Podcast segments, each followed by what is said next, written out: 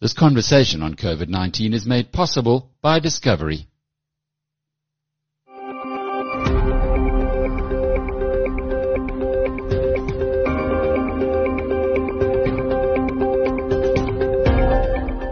Hello, I'm Alec Hogg, and welcome to episode 49 of Inside COVID-19.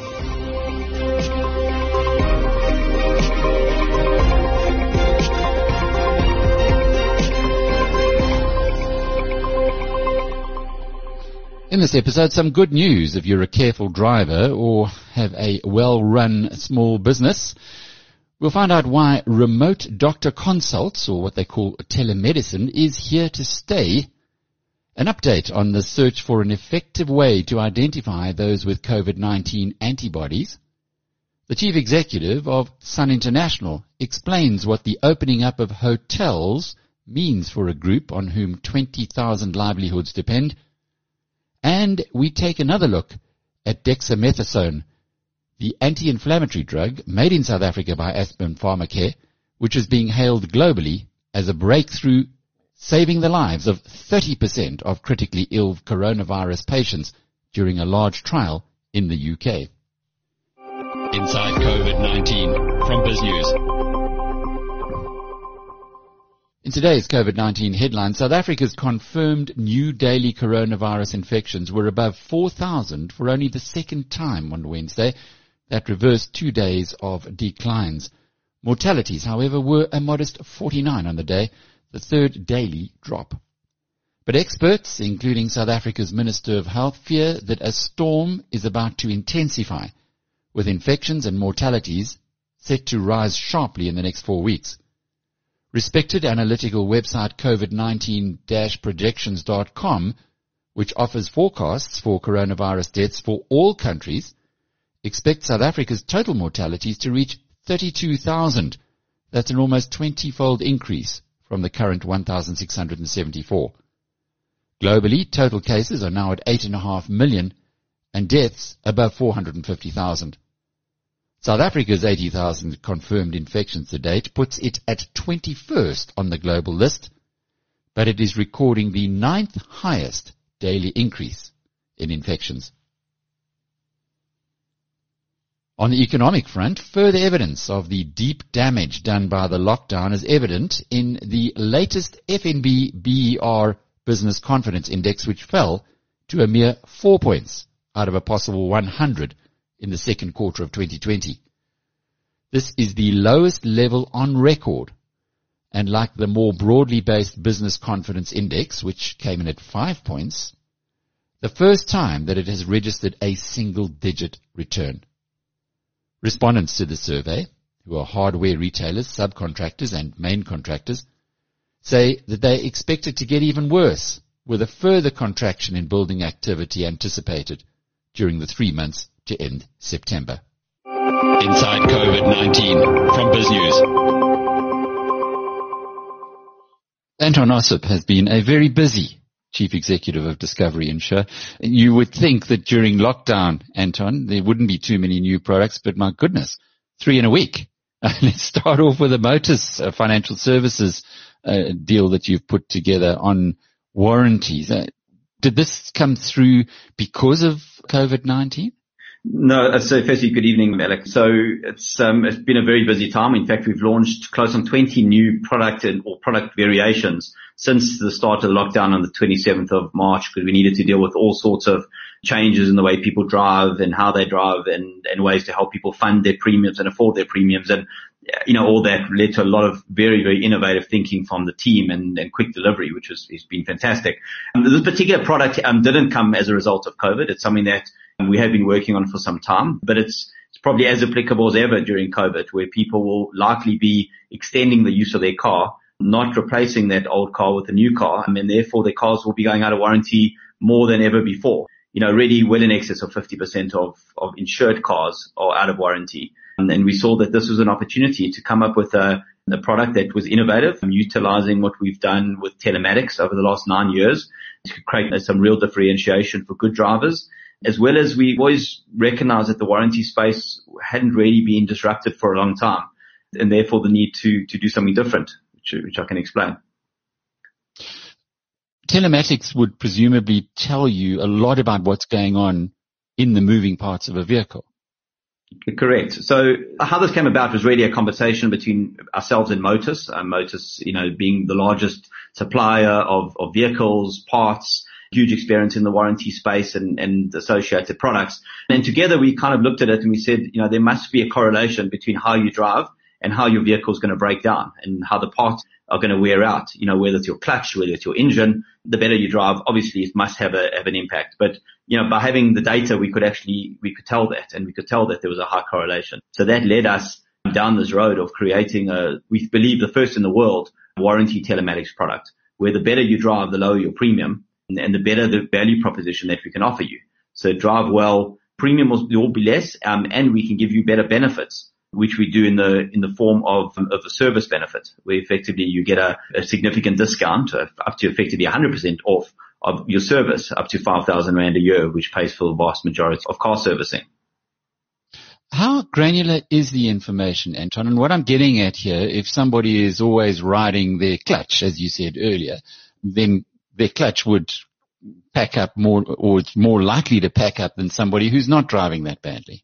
So we can't tell someone's riding their clutch, but we can tell the acceleration and the forces applying to the vehicle, which would be a good enough proxy for someone that's aggressively driving their vehicle, someone who's slamming on the brakes all the time because they don't drive responsibly. They want to see how, how far the car can go before it can come to a stop. And so we're not talking about someone who has to drive. You don't have to drive like a granny to take the product. Yeah, we just, we're just looking for the more responsible type of drivers and those that are used to just racing their car should pay more for warranty insurance because that's just a natural reason that they're going to be, their cars are going to be uh, subject to more warranty claims. So it's all part of the shared value concept.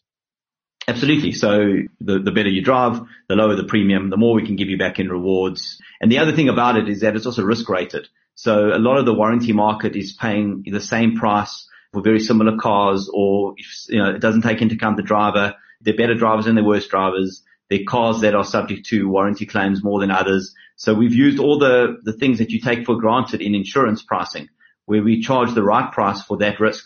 So it may be that we're more expensive on a certain type of car because that car is prone to high warranty claims. Conversely, will be cheaper than the market for many different types of vehicles because, you know, our data tells us that that client should be paying less rather than this kind of blanket approach where the good is, the good is being subsidized by the bad. Is this only for Discovery Insure clients? For now, we're only offering it to Discovery Insure clients. That's where obviously we have the telematics data. We have quarter of a million clients. So there's a, a lot of clients that we can, we can offer this product to, but we certainly will consider this for the wider market in, in time a conversation that ourselves and Motus will, will have. And the partnership with MTN. Yeah, so this is something we launched um, today. So this is something that's in our Discovery Business Insurance segment, so where we, we offer insurance products for small businesses, small and medium-sized businesses. We've taken a, a, very different approach to business insurance here that we don't only cover the typical risks that someone would want to be covered for, but we cover the risks of, of today, you know, social media liability risk and cyber risk and things that small businesses should actually be worrying about because your business can go go out of business quite quickly with a with a hack on your systems or someone posting things on, on Facebook that they shouldn't. So we provide very different types of cover. We also provide a, a tool for, for businesses to analyze their business. So we worked with an organization called Endeavor. It's a global organization that helps small businesses catapult to a bigger size. And there've been some great success stories that have come out of Endeavor. So we've worked with them to really take their knowledge and put together an analysis diagnostic that companies can effectively complete.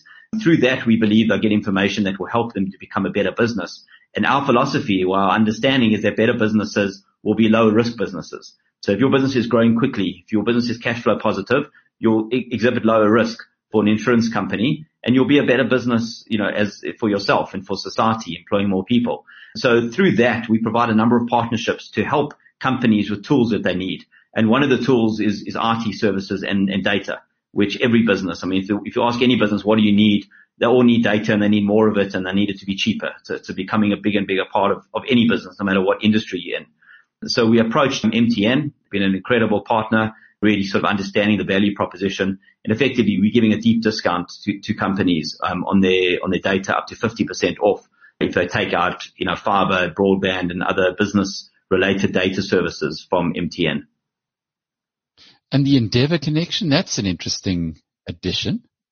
Yes, it, has been a, partner for a long time. Adrian and, Barry have been involved in Endeavour from early days when Endeavour came into the country. They've mentored many of the organizations that have gone through Endeavour and it's, it's really been something that we've, we've, got to know quite well. They're massive globally. Lots and lots of you know, organizations around the world have been helped by Endeavour where they, their aim is to help companies access capital, small companies access capital, mentoring and support. So the likes of business leaders mentoring smaller companies and helping them to navigate complex business issues is one of the benefits. They help companies access technology. So they have a number of sort of fields that they believe if they help those businesses get access to those, those sort of services, there's a better chance than, than not that the business will grow. And the whole really philosophy is small businesses can, you know, become big businesses. And what does this country need more than anything else? It needs lots of SMEs that grow and, and thrive and become the next big company to employ, you know, thousands of people. Have you done anything like this before? Uh, sorry, I missed the question. Have you done anything like this before? It seems a very innovative, very different type of a partnership that you're talking about here with Endeavour and with MTN.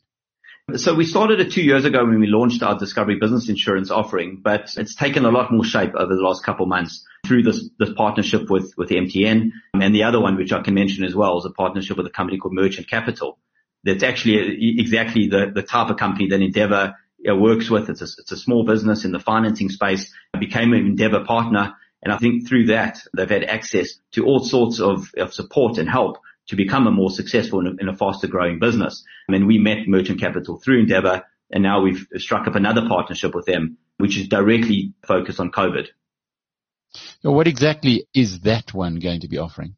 So what Merchant Capital does is they provide loans to small businesses, typically in the retail and the hospitality and, and, related sectors.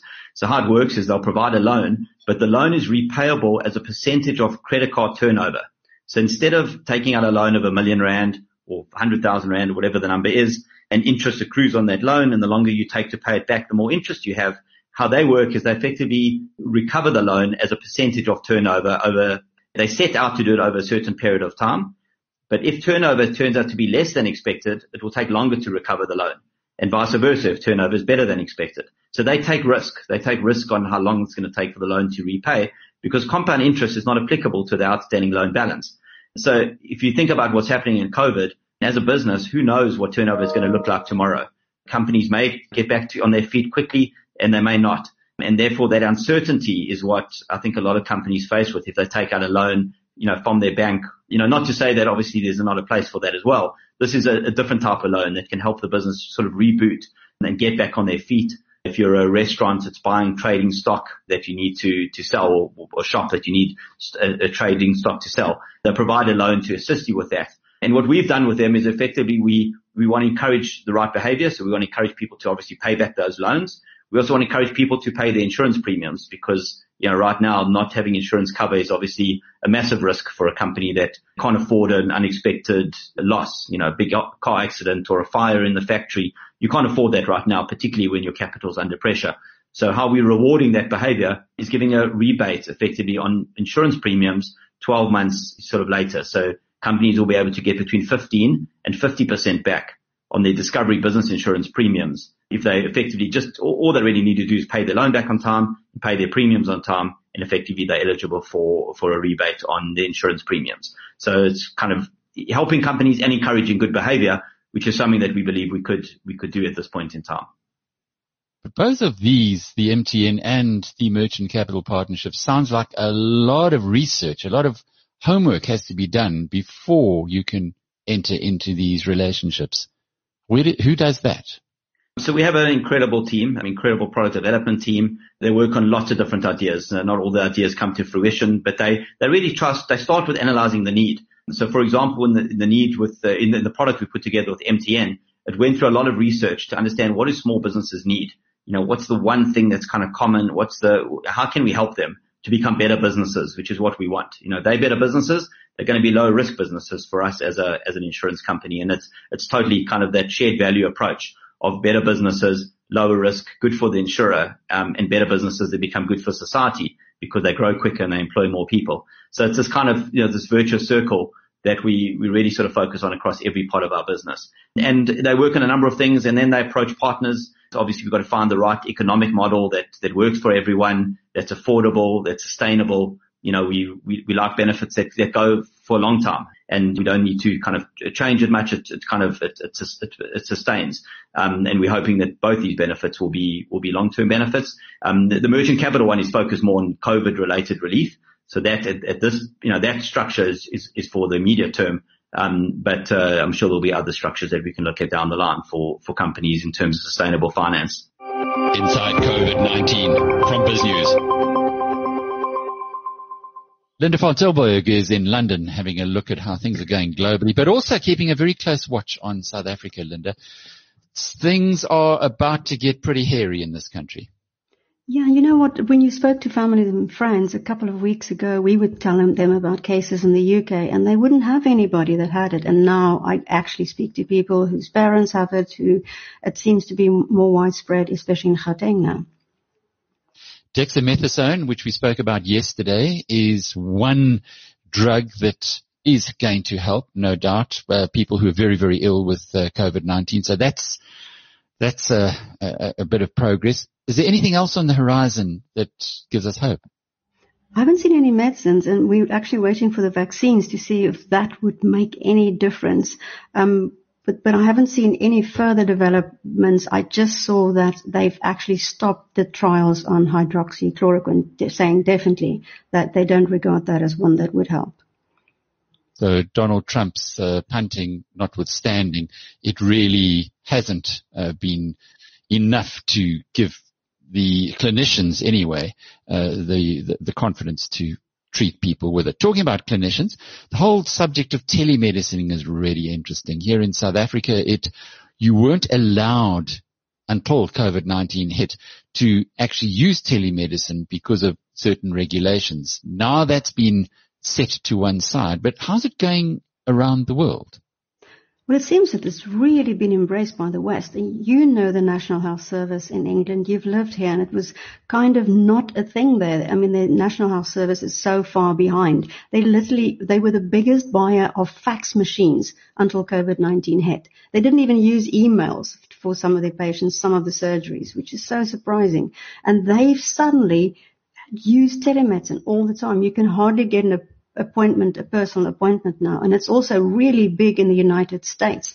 Well, this clip that I found on Bloomberg features Dr. Peter Alperin. He's the vice president of Doximity, who he says that telemedicine is going to be the new standard for medical care.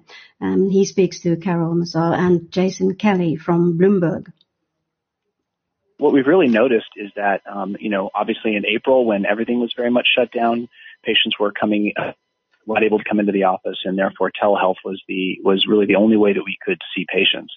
Um, I do think though that, that this has been a watershed moment, and the fact is is that patients like telehealth. It's convenient, it's um, it's effective, and I think what's convinced what physicians have learned is that um, that because patients like it uh, and they've been able to understand how to best incorporate it into their practice, and it does vary from specialty to specialty, um, you really can you know, you know, triage the types of patients that you need to see in the office versus the ones where a routine follow-up uh, is something that you can do via telehealth.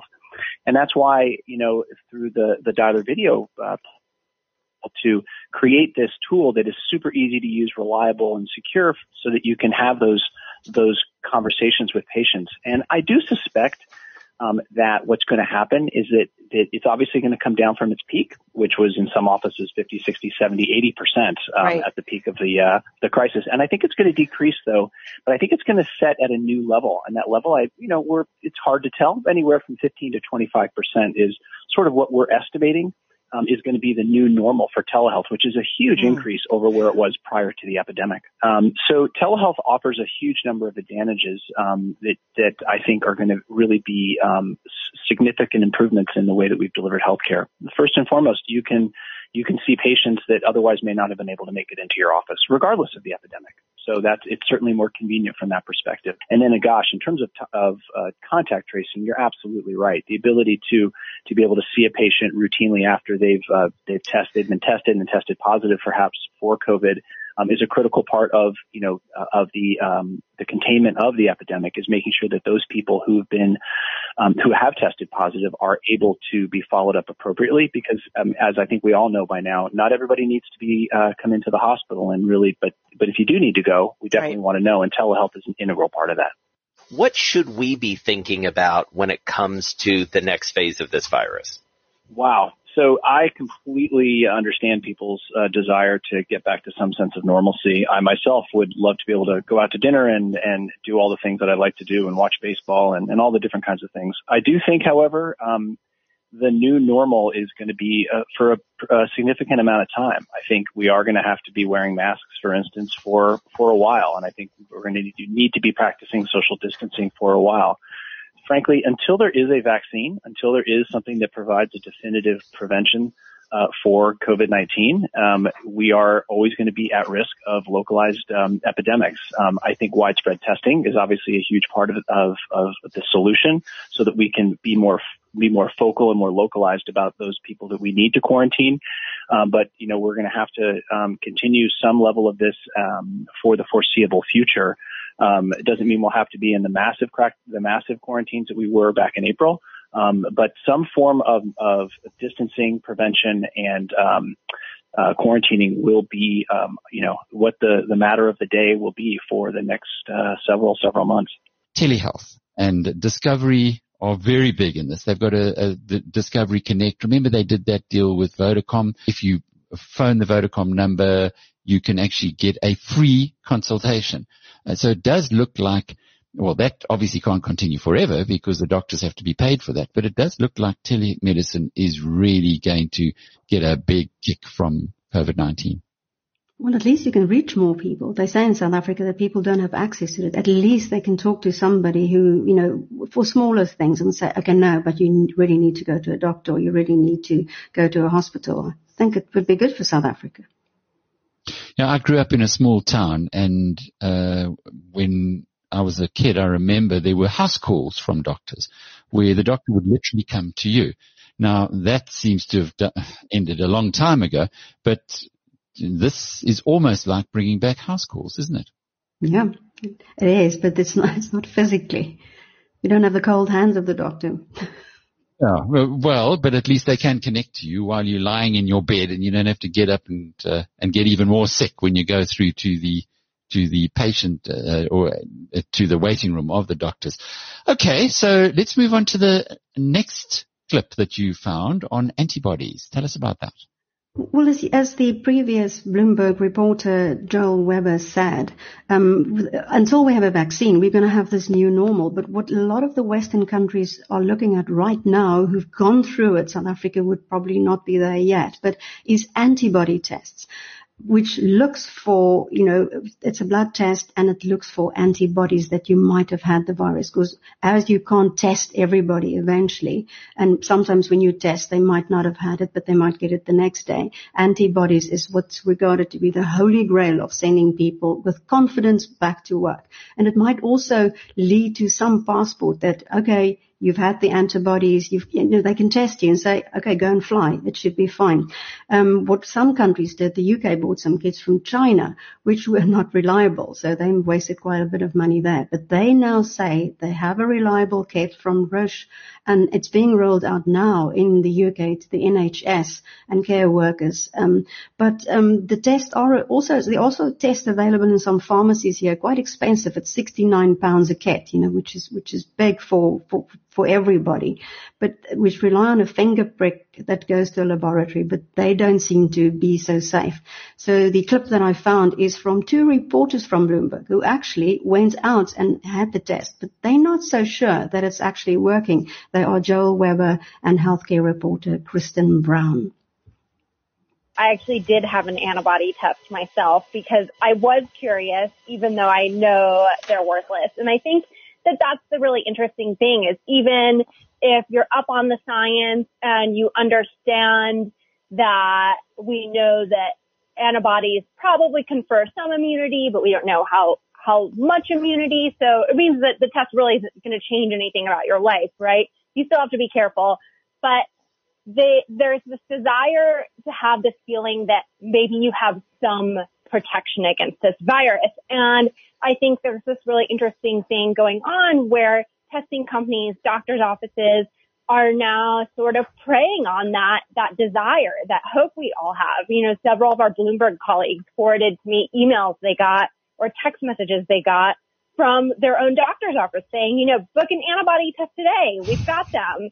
Even though the science says and good medicine says there's no reason for an individual to get this test because the test isn't going to change anything about your behavior. You know, I, I should say that it's not that the tests are completely worthless, right? There are some scenarios in which these tests can be very useful. And so it is important that test manufacturers have very good, highly sensitive, highly specific tests. Uh, those, those cases include, you know, public health surveys when we're testing swaths of the population to try and understand, okay, how many people have really had the virus in this community? How many people are asymptomatic?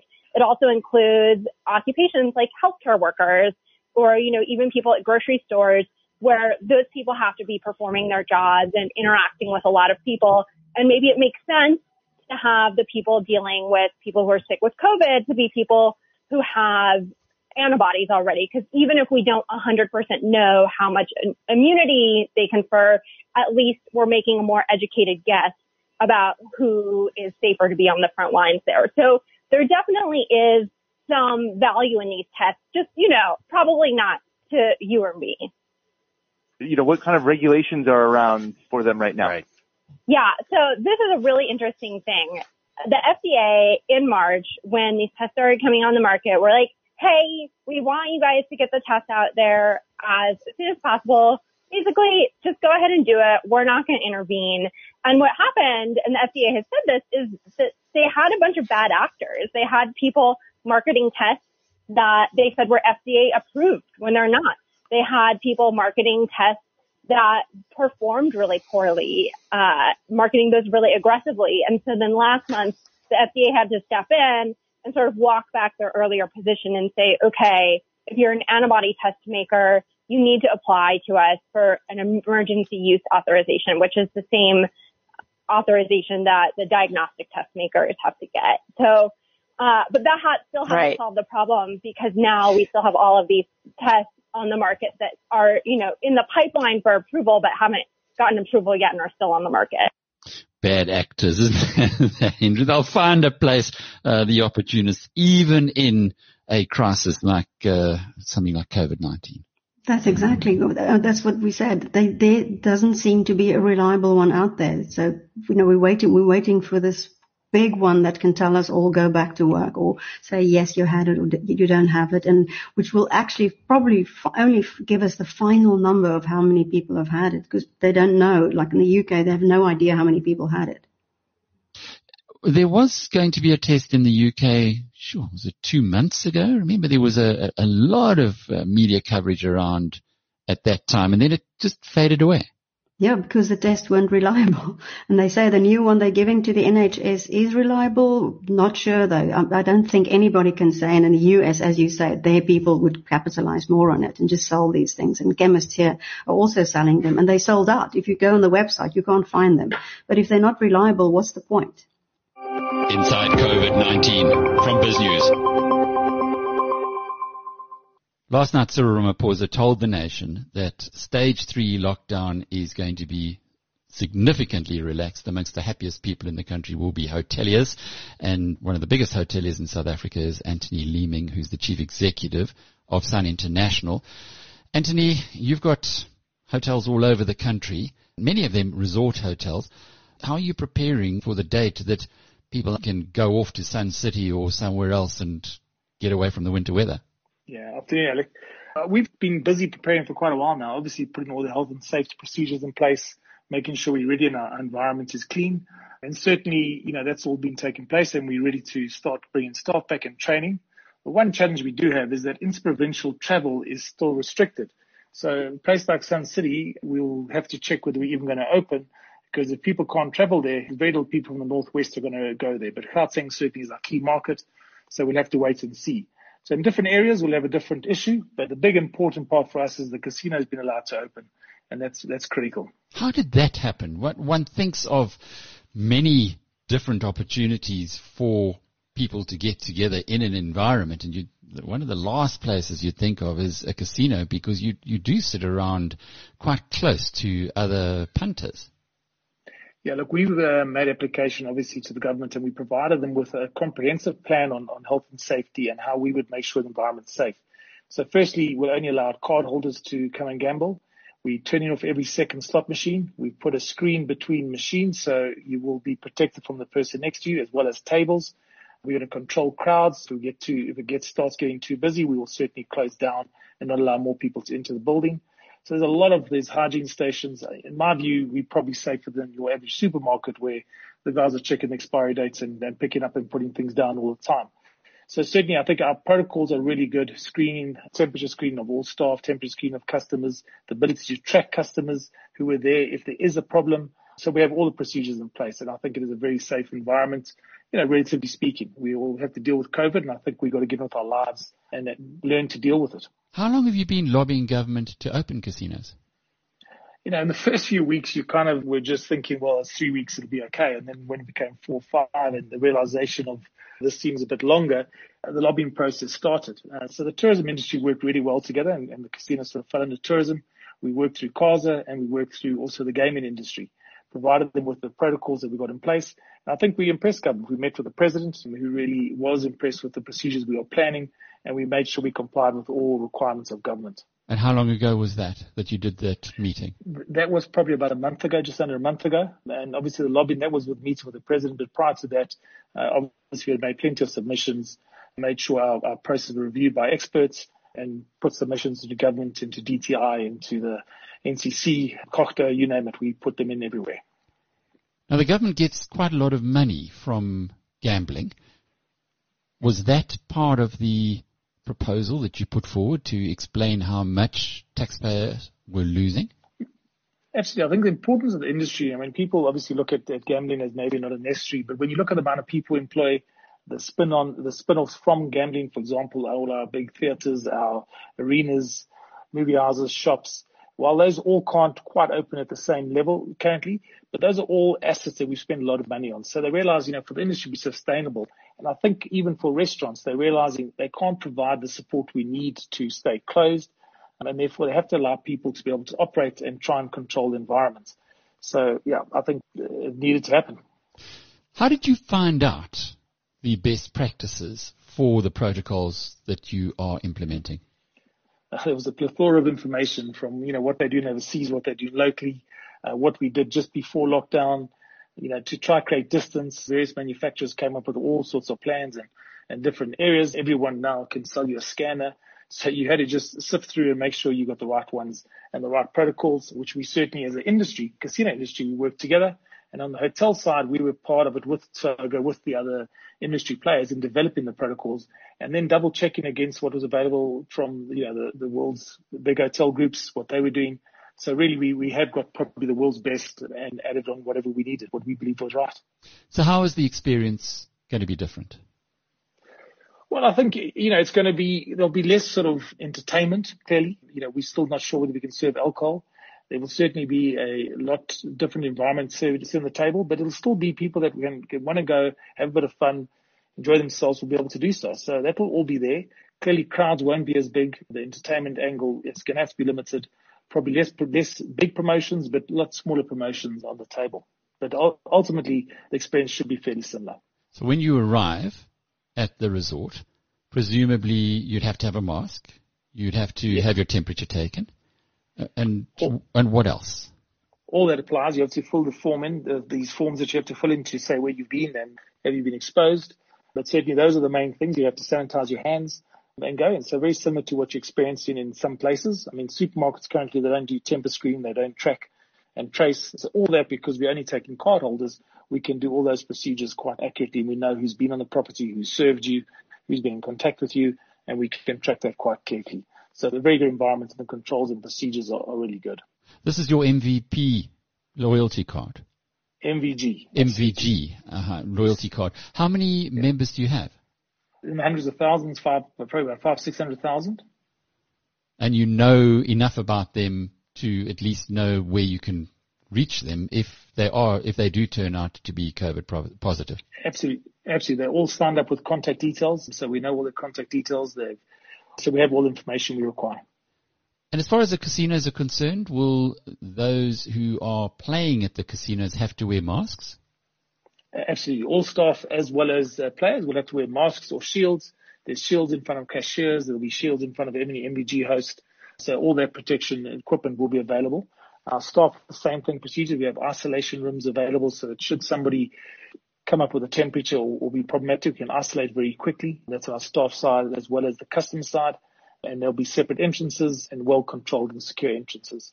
Do you have any feeling yet or any insight yet into when you will be able to accept visitors from outside of the provinces?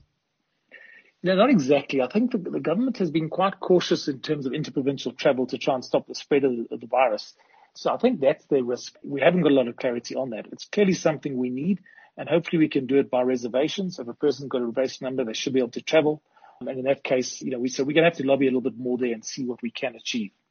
So it doesn't mean that I can go and have a game at the Gary Player golf course just because you're opening. You might not even be opening it in the near future. Yeah, unfortunately not. If you've seen the pictures of the course, it really is looking spectacular. We've obviously had to keep maintaining it, keep maintaining the ground. So Sun City is looking better than ever. There's a bit of wildlife enjoying themselves on, on the property at the moment. What about international tourists?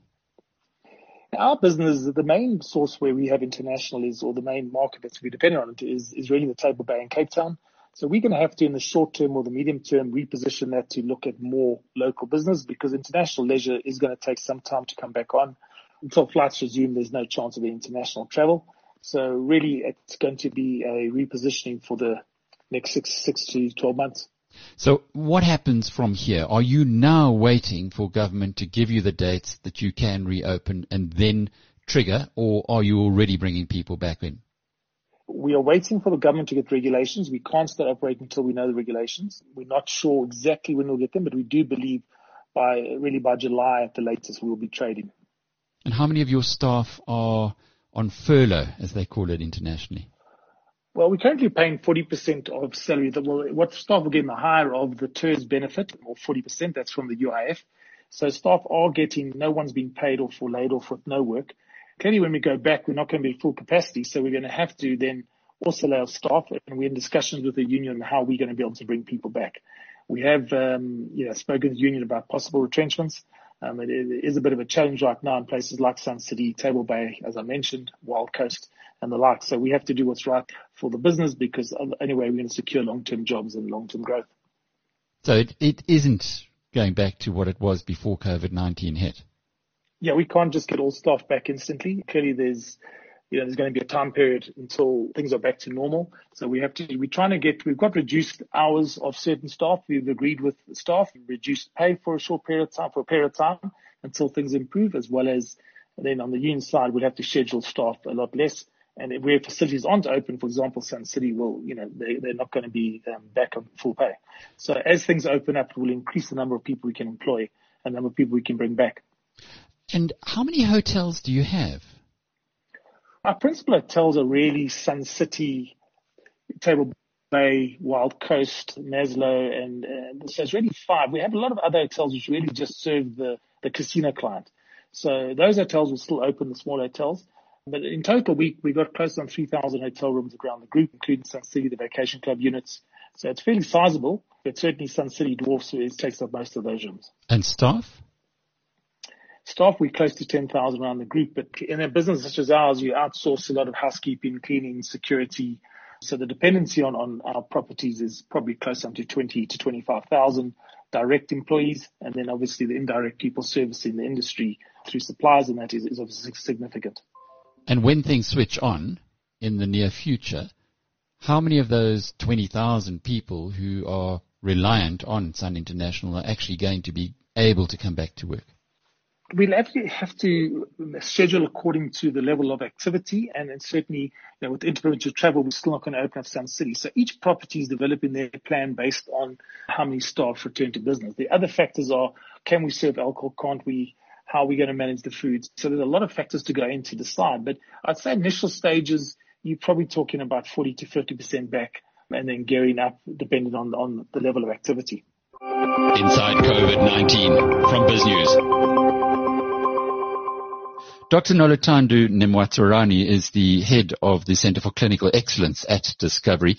And this new drug, well, not new drug, it's a very old drug, dexamethasone, which is now appearing to be pretty useful in treating patients who are badly affected by COVID-19. You've had a look at what our government thinks about the trial that's that's come through from the UK. Just maybe for people who aren't as close to the action, how do these clinical trials work? You will be aware that there are various clinical trials that are currently underway, and in the UK currently there is a big trial that's called the Recovery Trial. It actually includes various other medications like dexamethasone, some antiretroviral agents. So there are various drugs that are currently being tested in COVID positive patients to see if they're going to be effective. So it's not just if the focus is not only on one therapy because right now we actually do not know which ones will have a better benefit uh, for these patients. So I think it's important firstly to start by understanding that it's a broader trial that's going on and it incorporates many other drugs.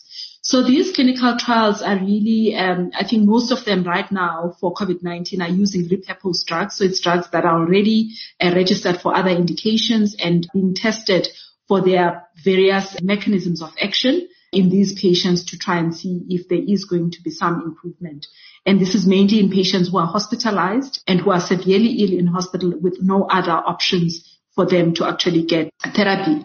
So dexamethasone was one of those agents that were incorporated into the treatment of critically ill patients in hospital, mainly in ICU and some patients who are, were hospitalized and were on oxygen. So the trials are really provided in the sense that patients will be enrolled. Some will receive the therapy and some will receive standard therapy.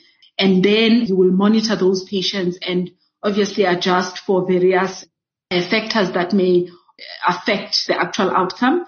And based on the outcome, then you can say, once I've adjusted for everything and look now at the outcomes, I can safely say that the effect that I'm seeing is really related to the to the medication that I've provided and not because of other factors.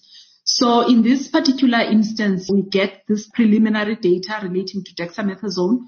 We have not seen the full trial data. It has not yet been released. And I think most researchers are eagerly waiting for full uh, results so that we can make policy decisions that are informed by, you know, the full set of data.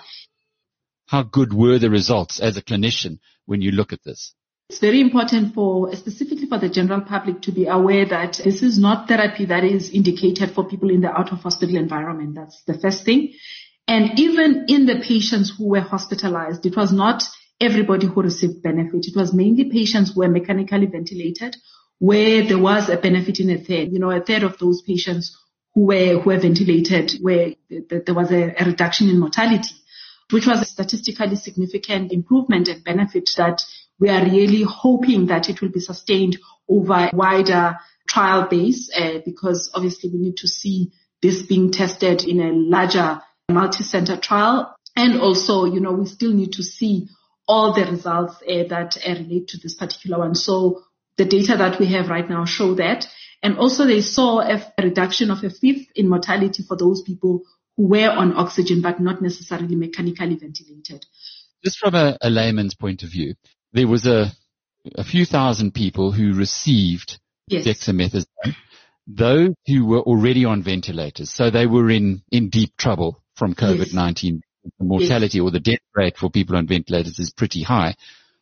That actually improved and a third of those who might otherwise have died recovered. The benefit was a mortality benefit, which is an important thing. So because we're saying those patients were most likely going to die, and a third of those who were mechanically ventilated who would have potentially died, there was a reduction that was as indicated, which was the third. So which is 30% reduction in mortality for patients who were ventilated. With the COVID patients, there are those who will be sick and require oxygen and they will be hospitalized. Not everybody these days will require ventilator. Some patients will, will get oxygen. We refer to high flow nasal air oxygen therapy and they will be nursed in the prone position, meaning on their tummies to make them better. And then there will be those who are sick enough then to require, you know, mechanical ventilation, meaning they need to be put onto a ventilator. And we know that the outcomes of patients who are ventilated are quite poor because most of those patients are those who are very sick, multi-organ failure, some of them, and some of them usually have uh, serious uh, underlying comorbid conditions, which is why I think the, the results of this study were so significant and resulted in great promise for clinicians because remember, these are the patients that clinicians struggle with, and this is where their mortality is highest. So to see a 30% what? reduction in mortality, it's a good thing because, you know, you are saving lives in, in essence by using this drug in those patients. Stavros was saying last night that this is a drug that's 70 to 80 years old. Yes. Dexamethasone. Yes. Why would it be working in this particular area when people are really sick uh, with COVID-19? So COVID-19, there is hyperinflammatory syndrome that is noted in these patients, specifically the ones who are very sick. So that inflammatory and it's also in hyperimmune, it's your immune system really in overdrive and re- resulting in this inflammatory process. So dexamethasone has got a very strong anti-inflammatory property that seems to be beneficial in these patients and therefore that is why it, it seems to work um, well for those patients who have got that inflammatory component. And I think if I look at the at the local critical care guidelines, they had already incorporated, uh, you know, dexamethasone in their protocols uh, for that for a select group of patients where they are suspecting that uh, inflammatory um, component.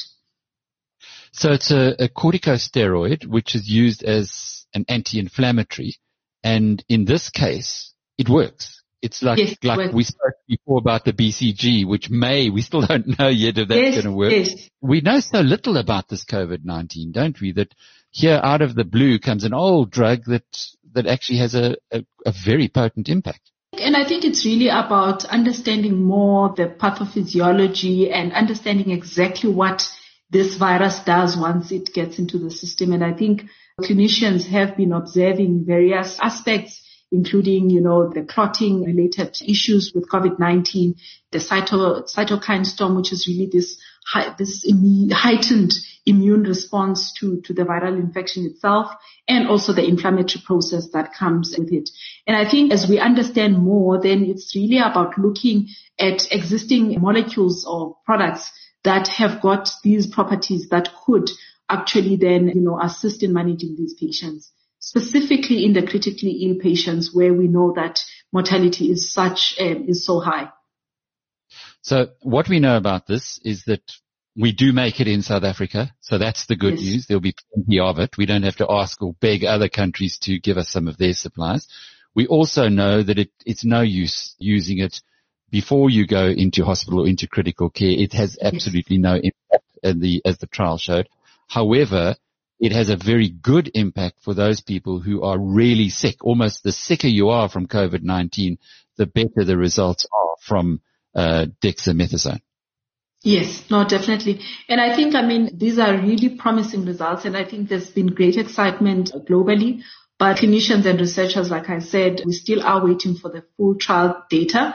And I think maybe there is that level of, of caution that relates to other uh, previously reported results from other drug trials where, you know, they, we would, we would like to, to exercise caution. And, you know, this is great. I mean, the numbers are not small, but until we get the full trial data and we scrutinize uh, the data, then we can get into policy decisions around, you know, how this then is incorporated widely in broader patient care. But what happens if you have patients in South African hospitals today, Discovery members who are very sick from COVID-19. Surely with the news about dexamethasone, they'll be asking for this. Surely clinicians will uh, at least be trying it. So Alec, I mean, as it is, this drug has been used in COVID-19 patients in South African hospitals before even this data came out.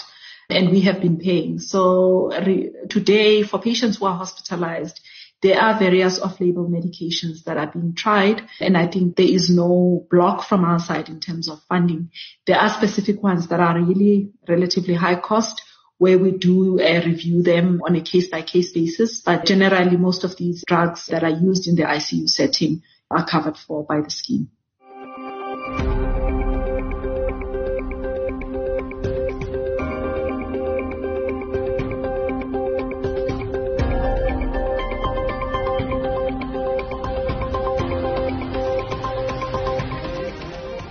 This has been episode 49 of Inside COVID-19. Thanks for being with us. I'm Alec Hogg. Until Monday, cheerio.